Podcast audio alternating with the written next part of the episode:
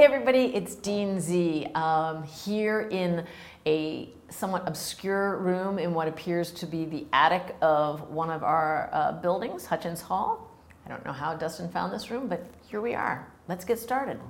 Today I want to talk to you about the soft factors in an application, things that are under the control, for the most part, of the applicant that make an application really successful or not successful. To do this, yesterday when I was reading applications, I really focused on two different kinds of applications those where the numbers are at and or above our medians, both the LSAT and the GPA on a given file, or those where the numbers were below our medians, both the LSAT and GPA.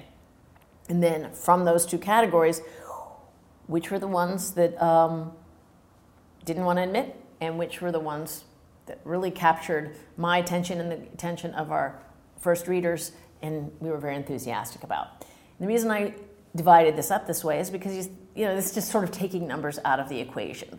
Um, I know applicants tend to think everything comes down to the numbers, but we deny lots of people whose numbers are at or above our medians, and we admit about 10%, sometimes even slightly more than that, of our class whose, whose numbers are below uh, both of our medians.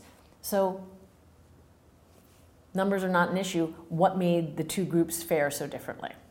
Or people in those two groups fare so differently? So let's talk first about the ones where the numbers look great, but it wasn't coming together. And as I say, most of these factors are ones that are in your control, things that you can address. So, first, an application where we just have no sense of the person's personality, or to the extent we do get a sense of personality, it is something very dull and dry. So this isn't like you sound like a terrible human being. It's just like, I, what? Who are you? Right? Um, I, this comes up a lot often if people are talking about very academic topics and they are just not infusing any of their personality into, into the discussion. Um, but it can come up in other contexts too. It's just, you know, just there's no, there's no, um, I don't know, what's the word I'm looking for? There's no zing, no zing to this applicant, right, at all. Um, and so that, you know, it's not like we think you're horrible, but it's not, it, it isn't inspiring us to ask you to come join our community, okay? So think about that when you're writing, you know, is this, is this cap, going to capture anybody's attention and interest?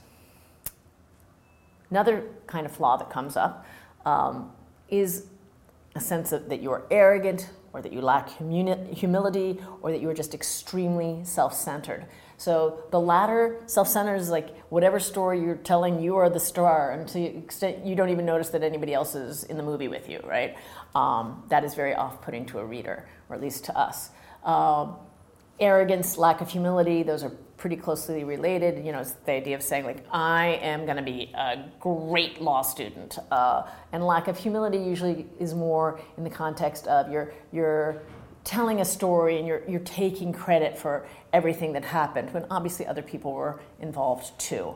So all of those are, are big turnoffs. It's, so it's, the first one, no personality, is sort of like an absence, and this is like a, a an actual thing that you're you're expressing badly. And I, I tend to think these are this isn't always a reflection of the person's actual personality. I think it's something about this format that makes people um, express themselves in in ways that uh, they don't realize are coming off so negatively to the reader.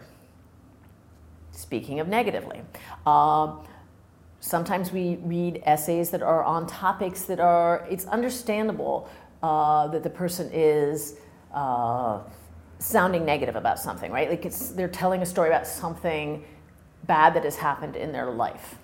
Um, but it is unalloyed the negativity. It is just nothing but nothing but negative.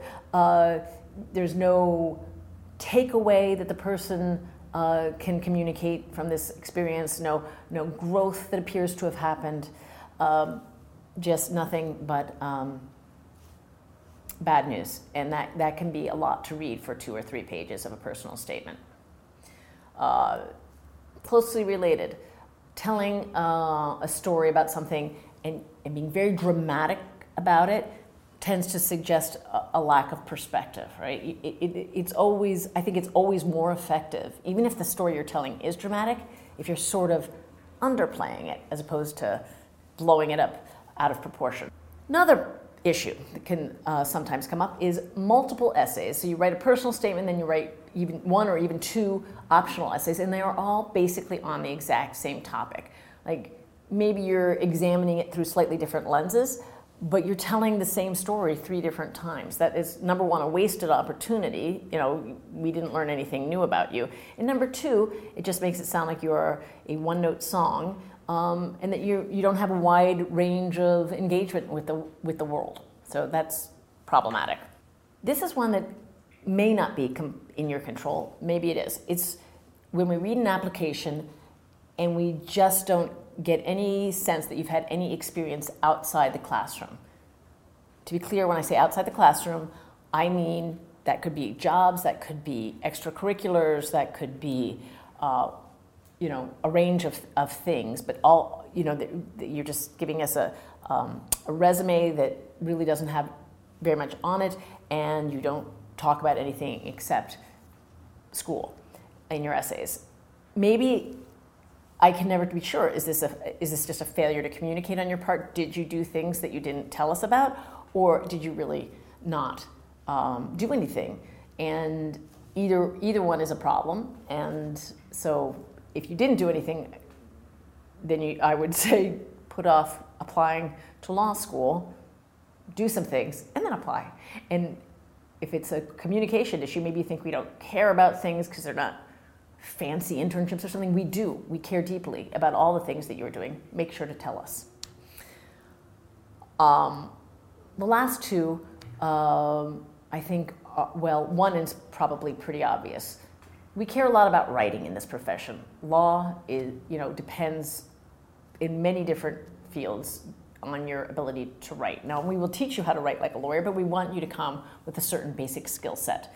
So, writing that is awkward, unclear. There are multiple grammar mistakes. I'm not talking about typos. I'm talking about you know real abuses of grammar. That is that's a problem, and that's probably going to keep you out. Uh, and then finally, a sense just that we aren't getting the real picture, like that you don't we don't have a sense of. Um, authenticity from you like we don't maybe you don't sound genuine or sincere uh, that can manifest in a lot of different ways. This is probably the part that is going to be my vaguest bit of advice here because it's, it, I spent a lot of time actually talking about it with my other first readers about the ways this can crop up, and we couldn't really uh, land on something succinct to uh, convey it. But uh, it, fundamentally, we finish reading it and we just think something feels off. Like maybe you're talking about something in your personal statement that you have an interested in, interest in, and then it's not reflected anywhere else in your application, or you're using uh, language that just doesn't sound natural, um, or maybe it's like different tones throughout the essay, which makes us think, well, maybe somebody else was helping to edit this. All kinds of uh, ways this could come up, but fundamentally, it's like we don't know what we're getting into here, so that's not going to be an offer. Now, usually these all result. Uh, in wait lists rather than denials, but um, you want an offer, not a wait list. So uh, these are things that you, if you're still preparing your application, when you see this, you should be stepping back and looking and seeing how, how, is, how am I conveying all this information and is it coming across in a way that is going to make someone want to have me be in their community. All right, now let's turn to the second half of this equation people whose LSAT and GPA are not as strong, but who we are very enthusiastic about and want to uh, off, make an offer to. You might think that it takes something like extreme and magical in order for us to admit someone who uh, doesn't meet either of our medians. And that is just not true. It is far more common that it is a, a very steady kind of drip, drip, drip of, a, a, of positive feeling as we're reading the application. Like you're, you're not making any unforced errors. Um, you know, just that throughout the application, infusing it in small ways is, is a, a bunch of positive um, character, characteristics, character traits, communication skills. So, it is true, you don't have to have all of these that I'm going to list, but you know, you should be trying to avoid any uh, mistakes that you, that you can if you are in this position and you're applying to a school uh, that you know is a reach. So, one, you want to definitely make it look like you put effort into it. So, uh, you know, you want to avoid typos. You want to avoid uh, any kind of sloppiness. You want to, if a if a if an applicant um, if an application allows you to write an optional essay, you should write an optional essay. Uh, you know, you want to you want to say like, I really want this, and, and and putting effort into your application conveys that. By the same token, schools that are admitting people who are below their medians, they want to know that you are going to be excited to get this offer. So, to the extent you can convey some strong interest in the school, some specific interest in the school, you should definitely do that. Uh, I think sometimes people feel like they don't want to do that because they feel maybe almost desperate, like they're, they're, they're thinking, this is, I'm not going to get in. I don't want to put myself out there and show how much I want to get in. But it's sort of a chicken and the egg thing here. I, I think if you if you don't express that interest, then the school is probably not going to express it back. Uh, you want to have supportive letters of rec to the extent you can. Again, this doesn't mean that you have to have, you know, letters from famous people saying you are the single best individual they have ever met in their life. You want to have a letter from your supervisor or your professor that is detailed and supportive and warm doesn't have to be anything extraordinary, but it should these these should be um, from people who, who really do know and support you. We like to see something about the applicant in these cases that is unusual and interesting. Um, it could be a job you've had that we rarely see. It could be a perspective that you are expressing. It could be uh, an experience, something that has happened to you in your life that is unusual. Just something that you know is a little bit um, different than you know the run-of-the-mill human being in this world that we encounter. And you know, I think we all have something about us that is interesting and unusual. Uh, I think for people who are applying where it's more of a reach, you really need to do the work to look for that in yourself and figure out how you want to convey it. That is more important in your case than in general. We also want to get a strong, positive sense of your personality. So maybe maybe it's just that you are a very kind and compassionate person. Maybe it is that you have a nice sense of humor. Maybe it is that you have an unusual curiosity or broad range of interests. Uh, maybe it's just that you're extremely pleasant right? But we want to we that, that your, your personality needs to be coming through in your in your writing and in other elements of your application. You know, it should all be hanging together with this with this strong positive sense. And finally, you really you really need to have writing that is good, really good. I'm not talking about like you have to write a novel that wins uh, the Booker Award. I'm talking about you know, it just has to be there. There should be no, no typos, no mistakes. Uh, you know, the, the, on the technical level, it should be very clear. Um, and substantively, it should, you should be holding our interest, telling us stories that are engaging, that have a, a level of detail that helps us really um, get into the story. Uh, you know, these are all important things in, in, in, in the writing that will help, help to carry you over the finish line. It's really you can't you can't uh, skimp on on the writing quality. Then two kind of quirky extra credit things that I think leap out at us often. One is when you teach us something. This is rare.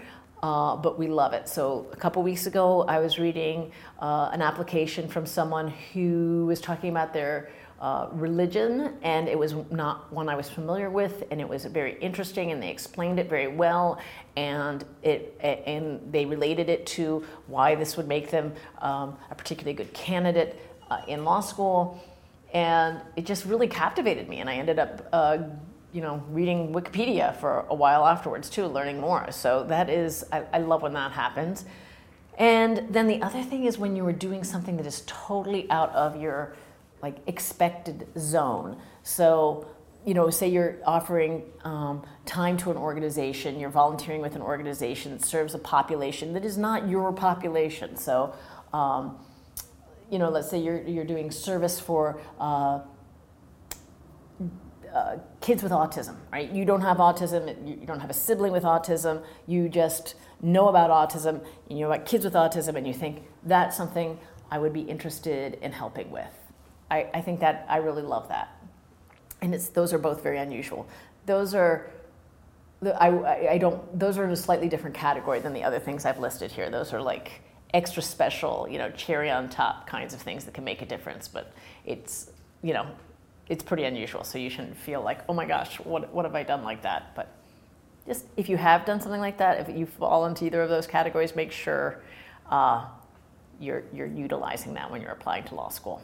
So I think that's all I have to share on that topic today. But here's what I want you to remember if you have great numbers for wherever you're applying, don't think that means you're automatically in.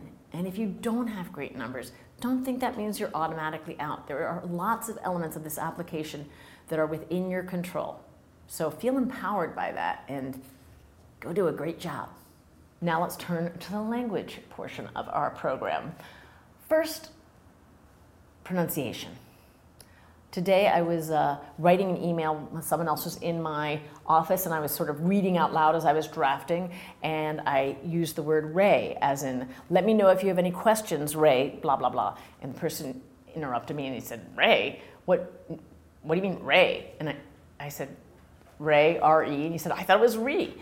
And I was like, it's not, it's Ray. I used to think it was Ree too, uh, but I memorized this because when I was a paralegal before law school, uh, I had a boss. I'm so old, I used to take dictation. I had a boss who loved to dictate letters to his client, Raymond Ray, and he'd say, it's to Ray, Ray, Ray, blah, blah, blah. He just thought that was hilarious. So, Ray, if you're ever using that, make sure you say Ray. Uh, and then the other is JD. I actually wrote a blog about this, so maybe we'll put the link below. Um, but I've been seeing it lately, and it's wrong, and it bothers me, and I need to just spread the word because I'm obsessed with this. JD stands for Juris Doctor, not Juris Doctorate, just Juris Doctor. So there's a doctorate. If you get a PhD, that's a doctorate. But the juris thing is a doctor and not a doctorate. I don't know why. I don't make the rules. I'm just I'm just telling you. Don't don't say that. And now that I've told you this, I hope you'll internalize it and be obsessed with it the way I am and then you'll see it everywhere wrong and you know, between us we can fix the world this way, right? Okay, that's what I thought. You would you agree with me. That's great. Okay. That's all I have for today. Thank you, as always, for watching. If you have any questions or topics you want us to cover, please put them in the comments below or send us an email to law.jd.admissions at umich.edu. And thanks as always to Dustin Johnston. But also today, I want to say thank you to the moms because in the last couple weeks, I've been hearing from a few moms who tell me that they are watching these videos. And I just feel like the moms are my people. So thank you. Um, yeah, wherever you go, go blue.